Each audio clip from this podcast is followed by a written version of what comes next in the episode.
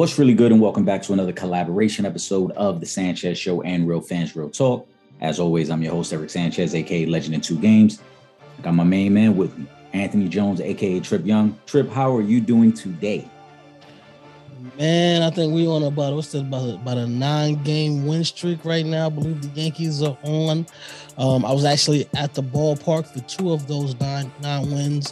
One of them being against the Red Sox, one of them being against uh, Ohtani and uh, and the Angels. I'm doing great, man. Yeah, we're gonna get into some baseball talk. Uh, Yankees are on a they, they they hotter than fish grease right now. They the hottest team in baseball. Uh, unfortunately, today's game did get rained out because of the hurricane that, that we're experiencing on the East Coast here. But we're gonna get to that in a second. It is Sunday, August 22nd. We're about what three weeks from the start of the NFL season, right? Right around three weeks. But we got to get into the biggest news so far of the week, and that was yesterday's fight. Legend Manny Pacquiao originally set to face off against Errol Spence. Obviously, there was a change in the plans because Errol Spence had a detached retina. So he took on replacement Yordenis Ugas, who is also a champion in the welterweight division. Ugas was a big underdog going into yesterday, but if you didn't know any better, you would have thought he should have been the favorite. Ugas put on a classic boxing clinic yesterday. Trip, what are your thoughts on the legend Manny Pacquiao at 42 years old? This could have been his last fight. Yeah, um, I mean it's crazy, See, and I was gonna be easy, and um, and and not go into too much on Manny Pacquiao, but I had I was I was going back and forth uh, today on uh, on Facebook, and shout shout out to my to, to, to my young bull, uh, Jaleel Real Lil TV. Make sure y'all check him out on uh, Can You Dig It Sports. But he had he had posted up a comment, and you know you know Eric, sometimes it bothers us when cats just you know take random shots at, at, at Money Mayweather, you know, when they when they when they Pacquiao guys. And it's like, yo, y'all, y'all still y'all still can't, you know, take it, take the fact that uh that Floyd, you know, did what he had to do when they fought each other and got the and got the W, still undefeated, still uh the the the the, the highest paid man in the sport of boxing, whether he's boxing professionally or exhibition, he's still making more money uh, in a boxing fight than pretty much the whole boxing uh, right now. You know, a lot of cats can't take that, you know, and they put their faith in Manny Pacquiao, and um, you know, and he goes in there and he gets his butt kicked. Bad. He looks bad in the fight. We're gonna call it what it is. He looked really bad out there. And you telling me that's the guy that was gonna fight Errol Spence Jr.? I don't know what did people think he was to do against Errol Spence Jr. if that just happened. Um, you know, so you know, y'all. I'm, I'm, sorry for y'all Pacquiao fans. It's not working out the way y'all had planned, the way y'all thought things would work out for you and for your guy Manny Pacquiao. But uh, he just he just took another ass whooping this weekend, and I I want to say it's done, but just because I, I, just feel like, and we spoke about this a couple of weeks ago the, with the check chasing with uh, Manny Pacquiao, it, it, it's money over legacy at this point. So I'm not giving you no slack on this, Pac Man. I agree. Um, first and foremost, shout out to Leo because, like you said, he he is family to the show. Um, he puts on a great show himself on, on his on his platform as well. He's very knowledgeable, so we not we not knocking that for anybody that don't recognize this glove right here been part of the collection for a little bit. That's that's Floyd Mayweather. it, it is money team on this side. So I'm not, I'm not even going to try to pretend that I'm not uh, uh, unbiased when it comes to my opinion on Floyd Mayweather. I will say this though. Manny Pacquiao was a legend, no doubt about it. First ballot Hall of Famer. The resume speaks for itself. Eight division champion, all that good stuff. With all that being said, I get tired of the Pacquiao contingency that always wants to bring up Floyd's name and anything to do with Manny Pacquiao. And, and the reason we started off by saying Leo, because I laughed at the comment. I didn't even engage him. I laughed at the comment because he he he goes on to say, and I'm paraphrasing, you know, Manny, what he did yesterday is stronger for his legacy than anything that Floyd has done in his last four fights. Uh, neither one of these guys need to improve their legacy. We talked about this, like you said, weeks ago. There is no, there is nothing else that you can add to the legacy right? Like if, if Manny Pacquiao had won yesterday, are we gonna say his legacy is stronger now because he won at 42 years old? No, it's still the same legacy. He, he is a first ballot Hall of Famer. Secondly, the fact that that that fan base keeps having to bring Floyd's name up anytime Pacquiao is mentioned shows you that they know Manny Pacquiao is not better than Floyd Mayweather. right? Floyd Mayweather's camp and the people who root and support Floyd Mayweather don't come up and bring up Manny Pacquiao every time something happens with Floyd. They just say, look, Floyd is is is the best of his era, and he's in the conversation for best of all time. Again, I leave that that list up to somebody else because there are plenty of boxers that we never got to see, uh, obviously due to our age, that we didn't get to see in person. But you can't have a conversation about greatest of all time without at least including Floyd somewhere in that list, right? All that being said, as well, the funniest part to me is we sit here, right, as people, as journalists, as fans of, of the sport of boxing and we we get upset about the fighters who were taken advantage of, the Muhammad Ali's, the Mike Tysons, right? The Joe Frazier's, the Sonny Listons, all these guys who were great fighters who had their finances screwed up by bad management. Floyd took the business into his own hands and revolutionized the game. Canelo Alvarez is following the Floyd Mayweather blueprint right now as we speak. And people were mad at Floyd for changing the game. How are you mad at Floyd for taking the power out of out of the the, the powers that be's hands and saying, Bob Arum, I'm not gonna allow you to, to dictate my career. But we know Bob Arum still dictates Manny Pacquiao's career. That's why he is fighting for checks, as we talked about before. I'm not gonna give the list of the six fighters like I did last time, Trip, because that's that's already documented. So all this talk about legacy, miss me with that because when you fighting guys like Jeff Horn in Australia, you ain't fighting for legacy. And and and just to throw another little nugget in there too, because people love to say, "Oh, Manny took on so many challenges." Did Manny Pacquiao fight Canelo Alvarez when he was a 23 year old lion in the ring? Floyd Floyd did that, right? He still ain't fight Canelo. He never fought Canelo, right?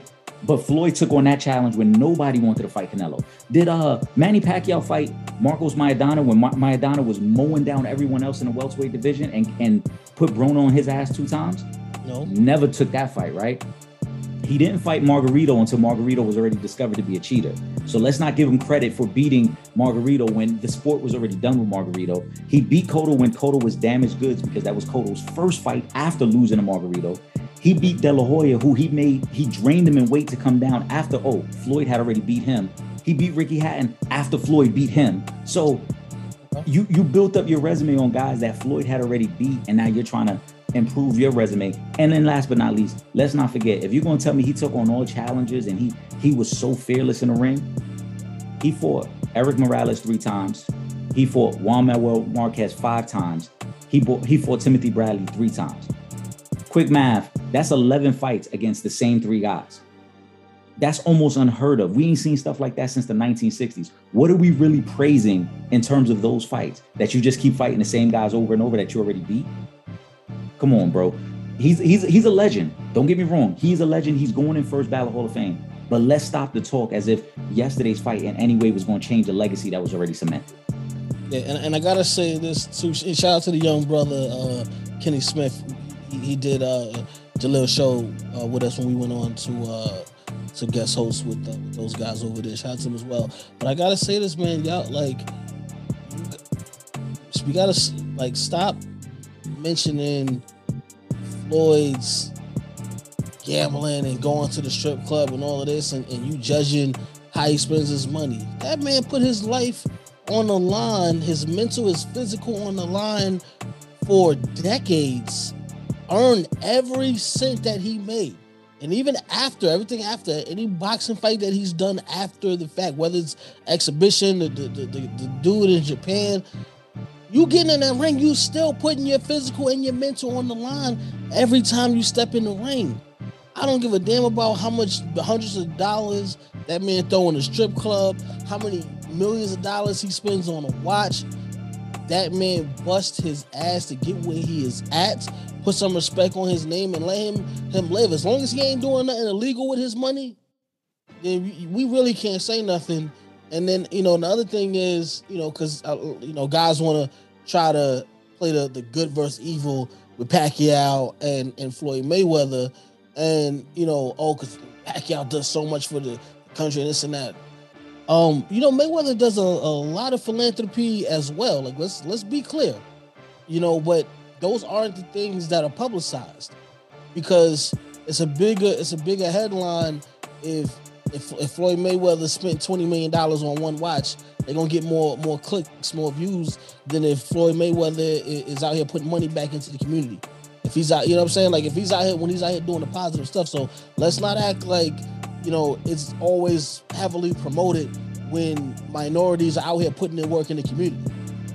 That's a fact. And this talk of what Floyd does with his money is, is stupid, to be honest. Yes. Why are we worrying about what a man does with his money? Like, so, right. And, and like, last time I checked, Manny had issues with the IRS, so he ain't spend all his money wisely either. Like if we if we mad that Floyd is living a right, uh, Manny Manny Pacquiao has admitted that he cheated on his wife multiple times before he found God. He has had issues with the IRS for several years at this point. So that's not to take away from the good he's done, but like you said, let's not play this good versus evil because both men have flaws, and we're not judging a ring legacy off of what you've done outside the ring. That like I, I don't get when people try to do that. Like what you've done in the ring or on your field in your profession has nothing to do with the way you live your life outside of that. If you choose to have multiple women or spend money at a strip club or go gamble, that's your prerogative. You can do that. None of those things are breaking the law. So whatever he decides to do, he can do. But the other aspect of that argument too, as you mentioned, people love to do the good versus evil. People also love to do the well. Manny Pacquiao is more exciting to watch than Floyd Mayweather for most of their career, that is true. Early Pretty Boy Floyd was very exciting. Once he became Money Mayweather, he became much more strategic, right? But guess what? Brett Favre was more exciting to watch than Tom Brady. Uh, Michael Vick was more exciting to watch than Tom Brady. Ain't none of them guys better than Tom Brady. So just because a guy's more exciting does not mean he's better at that craft. Point blank, period. And for the Pacquiao contingency, y'all not gonna like this either. Manny might not even be the second best fighter this era.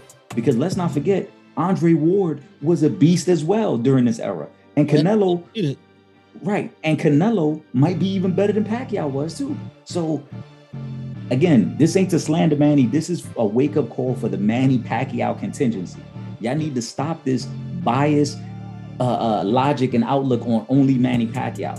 Great fighter, had a hell of a career, but stop trying to compare him to the best fighter of this era. And we know who that best fighter was.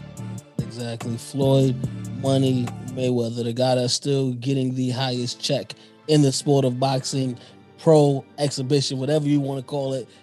Uh, Floyd made more made more of his last fight than Manny just. yeah, and and uh, I want to see what the Manny contingency is going to say when Manny start doing exhibitions, because Manny ain't going to turn down them exhibition checks. I, I hate to break it to y'all. Why, why would he? Why would anybody? Exactly. Listen, man. It, it is what it is. Shout out to shout out to the, to the money team. Right. Shout out to the money team. Where was that Dyckman? um a couple of days ago? Yeah, he was, he was at Dyckman. He yeah. was in the city last week. Shout that can't been a Dyckman, and he played basketball. He wasn't good, but he played. Right, right. Manny. right, Manny. When, when you come in the Rucker at Dyckman, exactly. you know what I'm saying. When you doing that, until you do that, we can't have the same conversation. But now, all, all, all jokes aside, though, you know, uh, kudos to Manny like I said, he's a first ballot Hall of Fame. If this is the last time we saw him in the ring, as fight fans, we do appreciate what he brought to the sport. All, all jokes aside, we, we, we, never we could never take that away from him. Legend, one of the greatest to ever lace the gloves up. Absolutely. Let's uh, transition to the guy who's the number one pound for pound fighter right now, and that is the redhead from Mexico, Canelo Alvarez. Uh, he has officially set the date, November 6th. He'll be taking on Caleb Plant to unify the super middleweight division. History will be made because whoever wins this fight will be the first ever uh, undisputed champion of the super middleweight division. Uh, Canelo has been on a quest to make this happen, and it looks like he may be able to make it happen within a year. He has mowed down all the competition, but Caleb Plant, he looked pretty confident yesterday in, in his talk. I, and again, I know he was just talking. Trip, what do we make of this upcoming fight? Yeah, I, I, mean, honestly, bro, I don't see it going any other way but to Canelo Alvarez, and and, I, and I'm saying that respect respectfully to Caleb Plant. I just there's levels to this man. Pat and like you said, Pacquiao is on a tear. He's on fire right now, and I just I don't see him slowing down. Oh, and if he does, it's, it, I don't think Caleb Plant is the guy. I think the only guy, honestly, that could have really stopped Canelo was Triple G, and we saw how that worked out. So, and I don't think I don't think uh, Caleb Plant is on Triple G's level. So I think this is going to be an easy one for for uh, for Canelo. I agree. Uh, Caleb Plant is a good fighter, but he doesn't possess the power that's going to be necessary to stop Canelo from coming forward. And as you mentioned, Triple G is a prime example of that because all these other middleweights, the moment they felt Canelo's power, it's been a different fight, right? We saw it with, with Billy Joe Saunders, where Billy Joe tried to box him, and Canelo just knew all I got to do is once I land one of these, this fight is going to be over. And he broke his eye socket. So, Caleb Plant, it's a tall challenge in front of you. Um, I wish him the best because, like I said, he is a good young fighter. Good luck. But you, yeah, you, you up in you in there against the best right now, and you're gonna have to come with a hell of a game plan to be able to upset Canelo Alvarez on in November. I know once we get closer, we'll give more fight predictions, but it, it's going to be a, a, hell of a fight for him to try to to win. Absolutely, absolutely. Uh, shout out to to Gervonta Davis. He is okay. Uh, his plane had some some complications.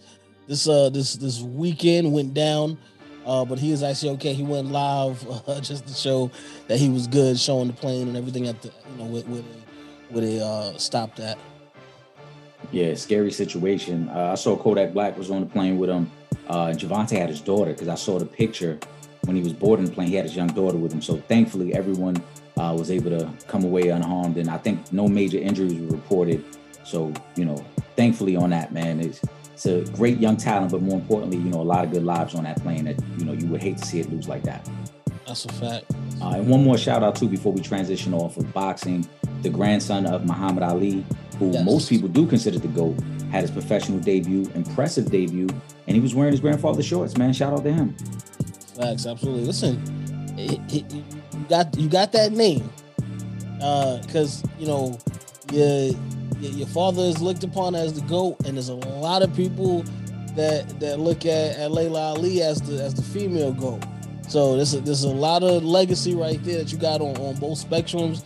So I'm gonna wish the young man a lot of luck. I'm gonna wish him a long, prosperous career, and uh, you're starting off on the right foot. There you go. Much respect to him, and we hope he has a great career in the sport of boxing, man. Um, let's get into some NBA talk, Trip. Mm-hmm. You know what I'm saying? The schedules officially came out. I see you got your yellow on. I, I, I, know what that means. You, are mm-hmm. in Laker mode. I'm happy. Uh, happy. The, the, let's let's start with opening day. We we gonna dissect the whole schedule. Obviously, it's a long season. Can we talk Christmas Day too, at least? We can. Yeah, we can do both. Um, so opening night, I think the NBA did a wonderful job with scheduling the opening night. Uh, Brooklyn kicks off against Milwaukee, which this seems like it might become a little bit of a rivalry right here because we know the comments they claim KD made about Giannis, and then Giannis made the comments after winning the championship. Harden and, and the Nets now have come out and said, look, everybody knows who would have won the chip if, if we was healthy. Yeah. They kick it off, and that's going to be the night the Bucks get their rings. And then the nightcap of that one should be super exciting as well. The new look Lakers going up against Golden State, who for the first time probably in two and a half years are going to be healthy. Now Klay Thompson's expected to be out, so they got this mix of veteran championship core along with these young guys they bringing in, Kuminga, um, the young boy, uh, man, now his, his name slips on mine now that, that they drafted last year, the big man. Uh, James Wiseman. James Wiseman. So, what do we make of the opening day schedule? And then Christmas is highlighted with some great games as well. I absolutely love it. I'm so excited. I already I told you uh last week. I already put my my, my ten dollars down for 2K22. It is about to go down. Oh my goodness. This Lakers Warriors game. I'm so hyped about this game right here. I think this is actually going to be a very exciting game. I think it's going to be a close game that's going to c- come down uh, to the end because anytime you put LeVon, Le, um, LeBron James versus Steph Curry, it's going to be an exciting basketball game. They're healthy.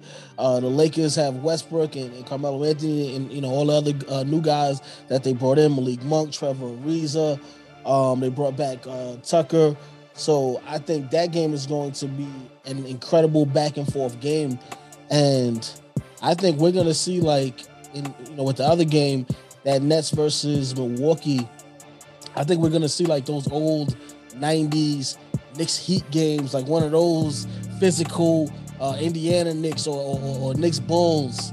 I think we're gonna see one of those games with those two teams because, you know, Milwaukee is going to come into this season with the chip on their shoulder, winning the championship. You know what I mean? Um, and them beating the Nets to get to, you know, on on well on their way to the NBA Finals, but they beat the Nets in the seven game series listen, whatever you want to call it, we know injuries pop up all the time, so we can't give. We got to call it clean across the board. You know what I mean? Like you, at the end of the day, you still had Kevin Durant out there. You had half of James Harden out there, um, but you know Milwaukee still got the job done. You mentioned all the back and forth that's been going on with uh, the alleged KD comments that were about Giannis, but Giannis talking about you know getting it done without a super team.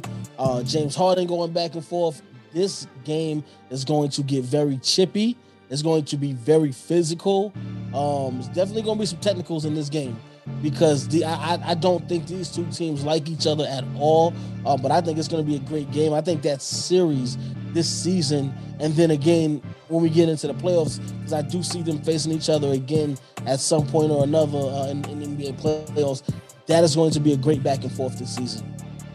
Absolutely, I think they're the two best teams in the East. Yes. Um, they gave us a classic playoff series, and like you said, I expect it to be chippy now because Brooklyn in their heart feels like, and like most people, they are the best team in the East, if not the whole NBA, and they should have won a chip. And Milwaukee on the flip side is like, well, we did it, so now you got to come through us. It's gonna be, it's gonna be very chippy. Um, I'm so looking forward. I think I, and I hate to say it, man, as a Knick fan, I think Kevin Durant is is shaping up to have an MVP caliber season. I just think he's going to play with a certain chip on his shoulder. Um, the Lakers are going to have a chip on their shoulder. We, we can't overlook Bron right now because Bron has been very vocal during this offseason. He didn't like some of the critique of how this roster was put together. You know, he said, oh, we're old, we're washed. You're going to see how washed we are when the season comes. Then there was a recent poll that went out ranking the best players in the NBA. Bron got no first place votes. Uh, he's upset about that too. So is this, are we seeing Bron, who's on a mission to, to, show everybody not only am I the best player, but we're the best team in the league. I think Russell Westbrook's going to have a chip on his shoulder because Russ has been counted out a little bit as well. Um, I, am interested to see these matchups, man. I think these are playoff caliber matchups to kick off the season. The last time, I'll say this: the last time uh, LeBron got motivated um, because of some things that was going down, the Lakers won a championship. That um, was yes, that was two years ago. He's got to stay healthy though, bro. Yes. Does Father Time finally catch up to him? Is going to be the question. Um, I think LeBron does stay healthy this season. Um, I think really who, who, who I'm concerned more with would be Anthony Davis. Um, and his health, he's actually got to stay healthy. I think he will though, just because you know, lat coming into last season, it was a you know they went the farthest, going to the finals, and they, they, they had the shortest turnaround. Um, you know, Anthony Davis already isn't used to making those deep playoff runs like that anyway. Um, so to come back so short, he was already a little sluggish starting off the season anyway. So uh, I think I think guys will stay healthy. I think the addition of Russell Westbrook will actually help guys staying healthy, just because you know Westbrook's energy level is off the charts anyway. And during the regular season, you can let uh, Russell Westbrook and the rest of those guys take the lead and give LeBron, you know what I'm saying, a little bit more of a rest because they're, you know, they're going to be good enough to win on on on most nights anyway. You know, I mean, if, if LeBron takes extra five ten minute rest here and here and there, they're still going to be a, an amazing team with Westbrook. Like like you know, we still got to give, and you know, you, you and I have, but you got to give Westbrook his credit. We're still talking about an MVP who has averaged a triple double four out of the last five years. Like I get it, you know, all of these the the, the Westbrook can't shoot or the Westbrook is a erratic guy, but at the end of the day, Westbrook is still an MVP in this league. He's been to an NBA Finals before. He's averaged a triple double several times over. He's a multiple time All Star. He's had All NBA appearances. Like we can't sit up here and act like Russell Westbrook is not one of the top guys in the NBA for the for the last you know five six seasons, maybe even a little bit a little bit longer. He's been one of the he's been one of the top guys. Like he's not he's not a slouch. And then you know for the the the, the, the three point shooters. Once again, the last two championship winners were not three point shooting teams. and the Lakers have shooters. You know what I mean? They, they, they definitely did bring in some shooters to fill out that that roster. They may actually make one more move. I'm hoping they do. I'm hoping they, they, they wind up bringing over JJ Redick if they can bring him in um, for the for the, the minimum. But I, that team is, is going to be really good, and and I think you know all of those. Oh, the, the Lakers, Westbrook is going to mess everything up. They're not going to. No, they're going to be. They, they're going to prove them wrong. They're gonna go to the playoffs. They're gonna have a deep run in the playoffs. Most likely, it's gonna be a finals run, barring any injuries. If the Lakers are healthy going into the playoffs, they will be in the finals. Yeah, that's the biggest thing with them. And I said that from the jump. I wasn't sure how they were building a roster until they made the other moves. Malik Monk, Carmelo Anthony, Trevor Ariza, um, Wayne Ellington. Once they added that shooting, then I, I liked it a lot more. I'm not going to front. In the beginning, I was critical. I, I'm on record as saying I want to see how this is all going to work with yes. Westbrook, LeBron, and AD. But once you add those shooters, it makes sense. And you know, you're right. You can't ignore the fact, no matter how you feel about Russ, he's still one of the top 25 players in the league. And the Lakers have three of the top 25 guys, along with a solid supporting cast, because now you bring Dwight in as another big, right? You you again you bring in Melo now who can play the stretch forward and it's going to probably give you nine to twelve points tonight. You got a, a, young athletic guard like Malik Monk who will shoot the ball and create a little bit. Uh, you got Trevor Ariza who though he's not the, the Trevor Ariza of old, he's still a solid vet who can give you defense. And if you add JJ Redick, it's just another shooter. So I think the Lakers are the favorite. Say that again. And Kendrick Nunn. Well, Young Kendrick guy. Nunn. It's going to be interesting how they use Kendrick Nunn because I think if it, if it isn't Westbrook, it's going to be Bron handling the ball. Yes. And then they're going to have to figure out the lineups based around those two guys. So I don't know. Uh, Kendrick Nunn may have his moments. I just don't know if in, in the pecking order, I don't think he's playing over Malik Monk. I don't think he's playing over Horton Tucker. He's not playing over Russ. You know what I'm saying? Like that might be the, the tricky part for him. Good young talent. I just don't know how he fits with them. But ultimately, they are the favorites to come out the West. And as you mentioned, it's health. If if they're able to manage the minutes, Frank Vogel can figure out the rotations and preserve those bodies for the playoffs, nobody's beating them in a seven game series. You're not beating that team four times in a series if fully healthy. Now, if they're banged up, obviously it's a different conversation, but we're a long ways away from that. Um, we also mentioned Christmas Day. Christmas Day is highlighted with some great games. It kicks off with my Knicks against the Hawks. That looks like that's turning into a little bit of a rivalry of young up and coming teams as well. I'm interested to see. I'm, I'm interested to see my Knicks in general because Kemba looks happy to be home. Evan Fournier, we, we've upgraded the talent, but Trae Young is no joke, man. We, we know that. We saw that last year in the playoffs. Um, Boston, think, Milwaukee. I think uh, I'm sorry, I didn't cut you off, but I think the Knicks win this game on Christmas because uh, you know Kemba wasn't there. Yeah, Kemba's gonna be a difference because if you think about it, right? You know, in the playoffs, you know, it was kind of like it turned into Randle was their guy, and then when he wasn't doing what he was supposed to do, you know I'm saying? You had Derrick Rose who was putting in a little bit of effort, but it just wasn't enough. But when you bring Kemba into that situation, that changes things a lot because you have to guard Kemba. Like you, just there's no way around it. You have to guard him. I think the Knicks got so much better.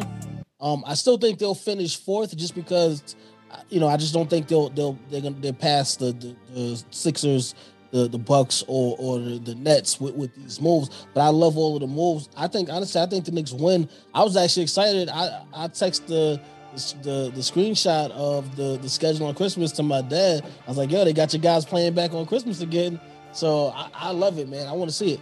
Yeah, I, I want to see it too, man. Like I said, I know as we get closer, we'll give more in-depth predictions, but I do agree. I mean, uh, as much as I love what Reggie Bullock brought for the team last year, Evan Fournier and Kemba are upgrades over Reggie Bullock and Elfrid Payton. Now you got additional guys who can handle the ball and can shoot. And like you said, it's not as easy to double Randle anymore now. Now you can put shooters around him and make that happen. But like I said, as we get closer to Christmas Day, I know we're, going to break that game down. Um, Boston, Milwaukee should be interesting. Golden State, Phoenix, that'll probably be a high scoring game. Nets, Lakers. I mean, possible finals preview. It's the prime time game. It's the eight o'clock game on Christmas Day. So that gives everyone more than enough time to get your plate, probably get about a little hour and a half trap nap in there, and then be ready for the game. And then the nightcap after after we're exhausted from watching Lakers in Brooklyn, I mean, we get probably the, the youngest star in the game, Luka, going against Donovan Mitchell, and that that'll probably be a shootout as well. The game, yeah, that's yeah. So the NBA has, has spoiled us again on Christmas Day, man. Shout out to Adam Silver, man. You got the job done once again. Yes, sir. He, definitely did that. Uh, one team that isn't on the Christmas Day slate, though, and you, and you mentioned them in terms of rankings in the Eastern Conference, the Philadelphia 76ers. Joel Embiid gets a new contract extension, well deserved. Uh, yeah. Embiid was a, was a finalist, uh, MVP finalist last year, and on one leg was out there averaging 30. Yes. But on the flip side of that, Ben Simmons now isn't returning calls. He has already let it be known he wants out. and then we get the, the leaked videos of him shooting threes in an empty gym with John Moran. I mean, what, what do we make? At least he's shooting. It's I mean, not we a game where it counts at, but at least he is shooting. You got it's the little things, man. You gotta take it step by step, man. I, I guess, but I mean, I, I think we've seen these videos before, right? I, I feel like this is like the third off season we've seen videos of him shooting three pointers. And and I think 2K put out his three point rating at zero. Hey, I, I, I gotta. I mean, if you don't shoot it, what are they rating it off of? If you don't Yeah. shoot it, Yeah, that's true. Damn, that's crazy. Know? what what do we make of Philly? Because on paper, I mean, they've got top five talent. Uh, There ain't many teams that are better than them on paper. But this whole Ben situation, it seems like it's getting out of hand right now. What do we make of this? Bro, I'm like, I'm still confused because I'm just like, you know, Ben Simmons could average 20 points a game without shooting a three point, right? Minimum. You know what I mean? Because I mean, when you look at, at and obviously I know he he runs the, the floor for them, but he's 6'10. But when you, you look at guys like Shaq, uh, who averaged 25, 28 a game, never shot a three pointer. You know what I mean? So you can score without shooting the three. He just doesn't try at all. And I don't get it. Like if he if if he only you can go to the basket every time down and just lay the ball up or dunk it and get your get the points up that way. Um, but you know, now it's just it's, it's just too far gone. Um, I mean, I'm sure, you know, Ben is probably, you know, in his feelings a little bit because, you know, guys kind of threw him under the bus. Doc Rivers and, and, and uh, Joel Embiid during the press conferences after they were losing. So I'm, I'm sure that didn't sit well with him. And then it's pretty much, you know, because he had, he wasn't shooting, it's like the blame goes to Ben Simmons. Because if you had at least took that one layup on that on that on that play, you know, things might be might be different. You guys lost to a team that talent wise, you guys are light years ahead of. You know I mean? Shout out to, to the Atlanta Hawks because they they overperformed. But there's no way that, that that Philadelphia should should lose that series when when you have uh, Joel Embiid, Ben Simmons, Tobias Harris, you're coached by Doc Rivers. There's no way that, that they should lose that series. Um, they've I, they're gonna have to move them at some point, uh, but they can't be greedy. They were trying to get outlandish offers for Ben Simmons, and that's probably not gonna happen because his stock is down right now. You can't ask for, you know, ask for the whole chocolate factory when his his stock is down. Like he's coming off of the worst playoff series he's played, and I, and I, and I get it. He hasn't played in that many, but the last thing we've seen of him was horrible, and that's all the talk has been about was how horrible he was in that Atlanta series. He was scared to shoot. He couldn't make free throws. You know what I mean? So they they they they're gonna have to make a move. Um, honestly, I- would try to go with Golden State. You know, they may be able to to work something out with Portland for for CJ, but they're gonna have to move him, and they're gonna have to come down on that asking price.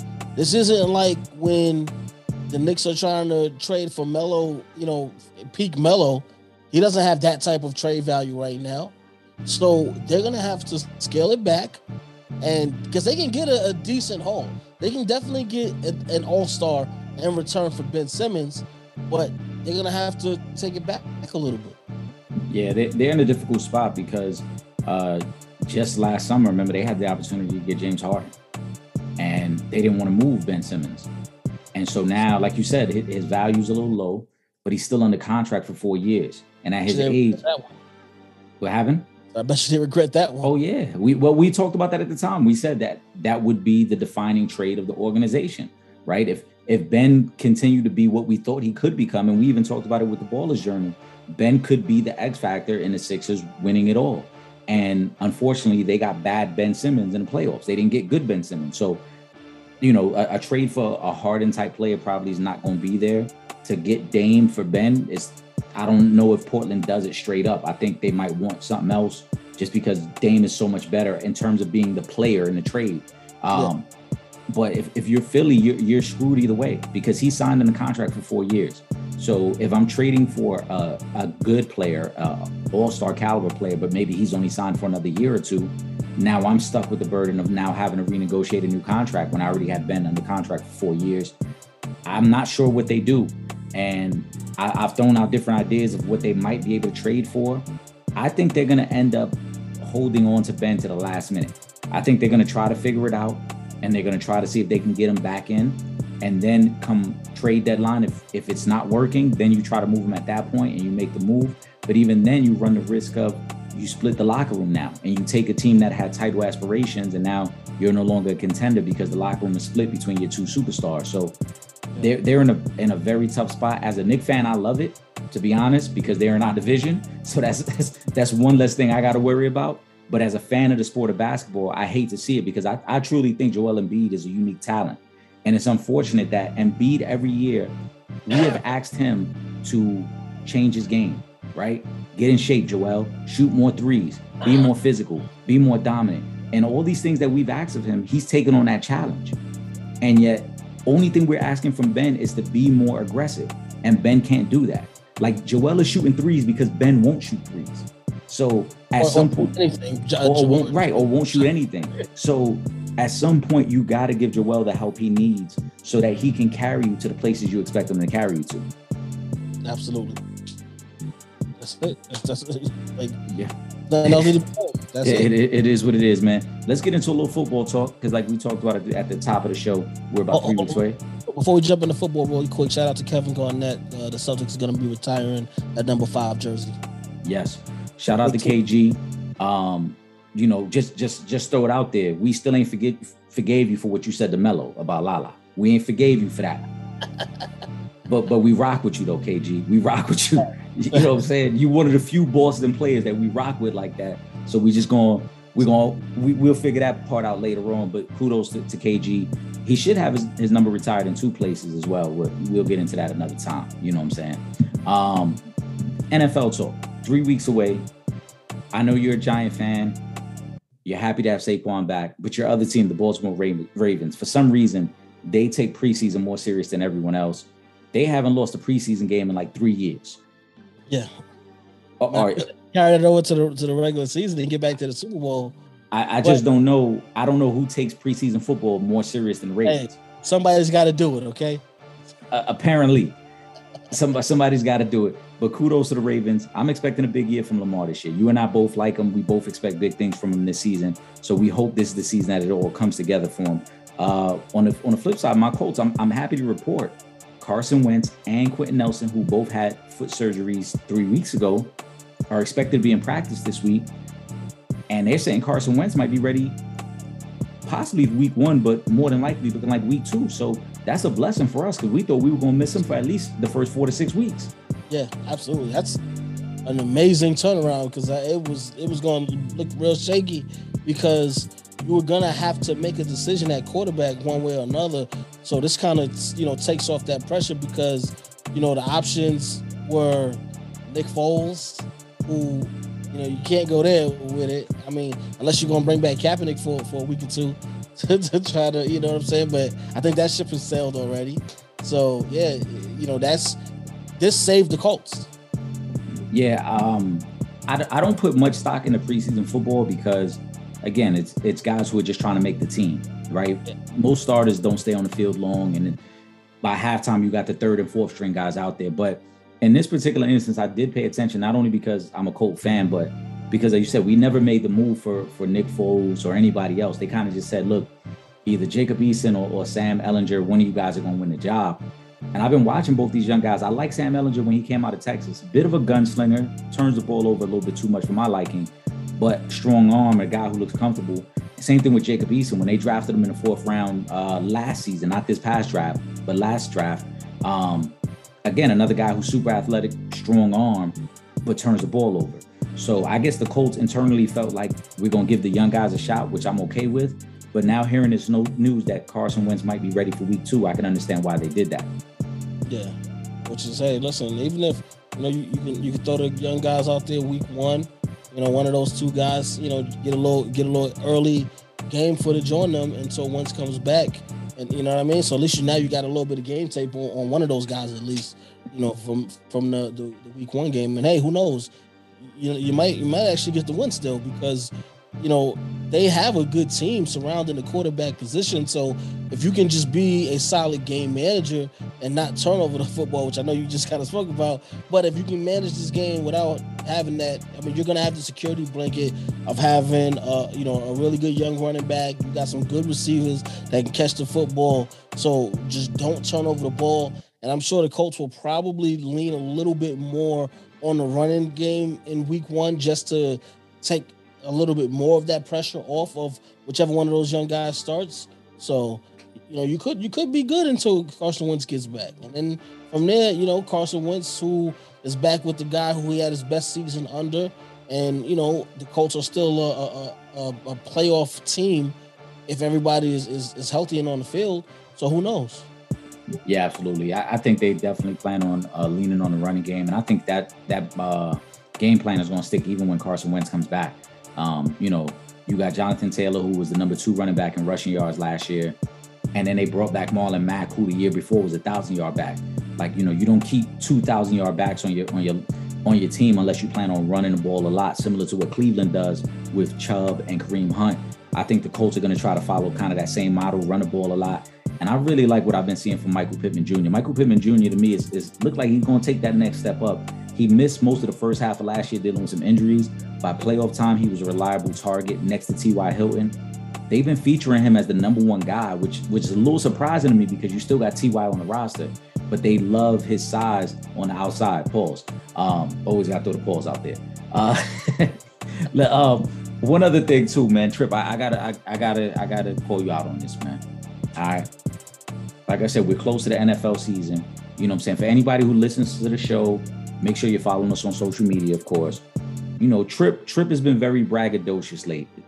You know, I saw you put up the the screenshot of Madden, which just came out. Happy Madden Day to everyone out there who, who enjoys the game the way we do. But then you had the Real Fans Real Talk fantasy trophy there.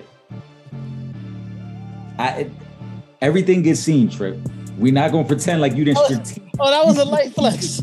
strategically put it there. I did, I did, I did. Right. I, I did. So where else would the trophy go though? Understandable. You you get your opportunity to boast. We know we we running the Real Fans Real Talk Fantasy League again. Are there any open slots? Uh, as of right now, we are completely uh, done. Um, actually, shout out to, to Nesto at the Hot Seat Podcast. Uh, he actually sent the the, the video that I, that we posted to his guys two of his guys actually hit me up for the the, the one spot. Um, so we wound up. I, had to give it to the first uh, to, to, the message I saw first, but I did tell uh, the the other uh, gentleman that if he had a, a second uh, player, so that everything would be eaten out and we don't have to worry about trying to find somebody else, then I, I, I would I wouldn't mind opening it up to, to 14 teams as long as he has the you know teams to make it even because you can't do the draft if uh, if the, if it's uneven. So I'm gonna I'm gonna give him another uh, couple of days to to send me that. If not, we're, we're locked and loaded either way. Uh, the draft is set for uh, Tuesday, uh, March seventh. September seventh. I'm wow, I said March seventh. Excuse yeah, me. all over the place, bro. Yeah, I'm Excuse me. I'm sorry. September Tuesday, September uh, seventh at seven thirty p.m. The Real Fans Real Talk Fantasy Football Draft is going down. If you are in the league, make sure you are ready. Um, shout out to the ladies that's in the league as well. Um, they've been trying to get me to add more ladies in, but I just I haven't been able to find any. So, ladies, you know, next year, if you guys are into fantasy football, please send me your information so I can add you add you into into the league. I love the fact that we got ladies playing fantasy football with us because you know, listen, it's just it's, it's different, and the ladies be doing their thing too. You know what I mean? So uh, you know, shout out to but shout out to everybody that's in the, in the tournament. A couple of past winners, uh, Harmony, uh, Marcus, Jonathan, who have won the, the league in the past. But you know, you're only as good as your last game. And then the last game, that was Trip Yung playing in the last game. Actually, I beat uh shout out to uh, on, on, on the board sports. I beat uh Sean in the Super Bowl uh, game last year to earn that trophy that you're talking about, Eric. And um, I, you know, again, I'm ready to defend my my title. Trophy is there. I'm looking forward to adding a second trophy to to, to my to you know to go on that table right next to the PS5. So when you see that, you know that Trip Yung, you know, is the new fantasy football guru. Uh, I, I love it, man. I, I, thought I thought you were gonna hit me with a Tom Brady line and be like, you know, I haven't done anything yet. I, I haven't done anything yet. I'm just, I'm sorry. We got to win more. We got to, but nah. Kudos to you, bro. You are the defending champ. Like you said, it goes down Tuesday, September 7th, the official draft. Um, and for those who follow the show, you know, and Trip is different for you, obviously, because you're a host. But if you win the league, you get your opportunity on the show as well. So yes. that's that's an added incentive um, for anybody who's in the league. I'm looking forward to it. It should be a great season of fantasy football as well. Um, let's talk a little baseball before we close out, Trip. Do it. Because as you mentioned, your, your, Yankees, they the hottest thing cooking right now. Nine straight games. Unfortunately, today was postponed, but they, I mean, they getting everything going, man. Uh, the pitching is coming around. The hitting is coming around. Um, you're closing in on Tampa. You, you've overtaken Boston for, for a second in the East. Uh, you got a stranglehold on the wild card right now, and you're trying to chase chase down Tampa. This is the Yankee team we expected to see for most of the season, but yes. it looks like they've really clicked over the last couple weeks. Well, you know what? What happened was so early in the season, we got hit by the injury bug. You know, and it's and it's hard to, you know, when you, are losing Stanton, Sanchez in and out of the lineup, Judge, and these are your, your your top guys, and then we got hit hard by COVID. Cold, oh my goodness. Like everybody went out. We we just made the trade for Anthony Rizzo, and he went out with with the COVID protocols. So now, and shout out to uh to, to Brian Cashman. I think he did an amazing job uh, at the trade deadline, bringing in Rizzo and Gallo. Um, you know the the Yankees batting order is scary it is scary, bro. You know, be out being at the game the other day, you just you looking at the at the, the names on the board, and it's just like, yo, we got some hitters in that lineup. Like, I think this is this is the team, you know, like you said, that that was projected to be a World Series contender at the beginning of the season. They are finally clicking at the right time. Uh, hopefully, we can get Severino back, but you know, the pitching has been been really well over the past couple of weeks. The bats have been have been moving. I'm really liking what I'm seeing, and they are the hottest thing in baseball right now, looking to take that division. Um, I you know, and I and I just think I you know, because sports it's about that momentum. You know, I think they may even be able to take that take that uh that division. I know it's gonna be it's gonna be tough because they got a lot of games to go, but I, I love what the Yankees are doing you know, I just I want them to I want them to get the division just because I don't want them to have to lose a rotation uh, pitcher playing in a wild card game. So that's really my whole thing. But I think they can do it. I'm looking forward to it, man. Yeah, they, they got hot, and, and you highlighted that that uh, the moves that they made at the trade deadline. I think sparked everything for them. Yes. Um, adding those left-handed power bats, uh, and by the way, Rizzo is a great defensive first baseman as well. Gallo's no shab, no no no slouch in the outfield as well as a defensive glove. But um, that that really changed everything for them. They're they're hot. It's going to be tough to catch Tampa because I think Tampa's a very good team. It might be the best team in the American League, but nonetheless, the Yankees are in the mix. The Mets, on the other hand, they they fallen off a little bit. Um, right now, they they got a big win today. Javi Baez came back. They're still waiting for Lindor. The news on DeGrom isn't good. He's probably still going to be out for another three to four weeks. Um, they put him on a 60 day IL, but that's retroactive to the time that he was originally put on. So he won't be eligible to come back probably to the second week in September. But the Mets are in trouble. Let's call it what it is. They get an opportunity to get fat now that they come back home. Um, they got a three game set with the Giants, and then they have something like I think uh, 15 games against the Nationals and Marlins, who are two of the worst teams in the National League. So they have an opportunity to get back in it, but they got to get healthy, man. I mean, uh, Conforto missed time this year and he's he's been bad. Lindor's been out for two months at this point. DeGrom's been out for about two months. Like I said, they just got Javi Baez back. They've got to figure this thing out pretty quickly to get back in the race, man. And, and that's the thing, like literally, you know, what we saw with the Yankees is is what can happen with the Mets. But it is it's about that health. You guys, especially your top guys, have to be on the on on the field. You know, especially when you when you're talking about Jacob Degrom. you know, who who, who may even be the best pitcher in baseball uh, right now, that's a huge loss to not have him in your in your rotation. You know, and then when you when you when you look at the the, the big hitters that are, are missing as, as well, but you you know, like you said, they do have a good uh, 15 game stretch where they got a lot of you know the the, the bottom teams. They so got, yeah. have a chance, you know, get back into the wild card, man. Just just get back into the wild card race and you know and, and make it to the playoffs. Once you win, man, you win. Yeah, that's what you got to do. You got to you got to get yourself in the race and then make those last two weeks of the season competitive. At that point, like you said, because then at that point you expect deGrom to be back, you expect to be healthy, and you take your chances. But you got to at least give yourself a shot, man. Um, before we transition off of baseball as well, we got to give a major shout out to Miguel Cabrera, one of the most feared right-handed hitters in all of baseball during his time in the game. He mm-hmm. joined the 500 home run club today. Uh, a guy who himself the last couple years has dealt with some injuries, but if you know, you know. And early Miguel Cabrera, he was like a young Manny Ramirez out there winning. He won a World Series with the Marlins. He played another World Series that he lost with Detroit. Phenomenal player before the injuries hit, but 500 home runs solidifies his spot in, in Cooperstown. So shout out to him. Facts, yeah, facts. He's, he's definitely going going into the hall. Um, you know that that 500 mark is different. That's different. I put you in upper echelon uh, of, of, of, hitters right there in, in, baseball, and that pushes you up the rank because in baseball we you know we definitely put a lot on home runs, home run hitters. So that definitely pushes you up a little bit. Uh, congratulations on 500, man. Yes, sir. Yes, sir. Trip. Before we go though, you want to shout out the sponsors?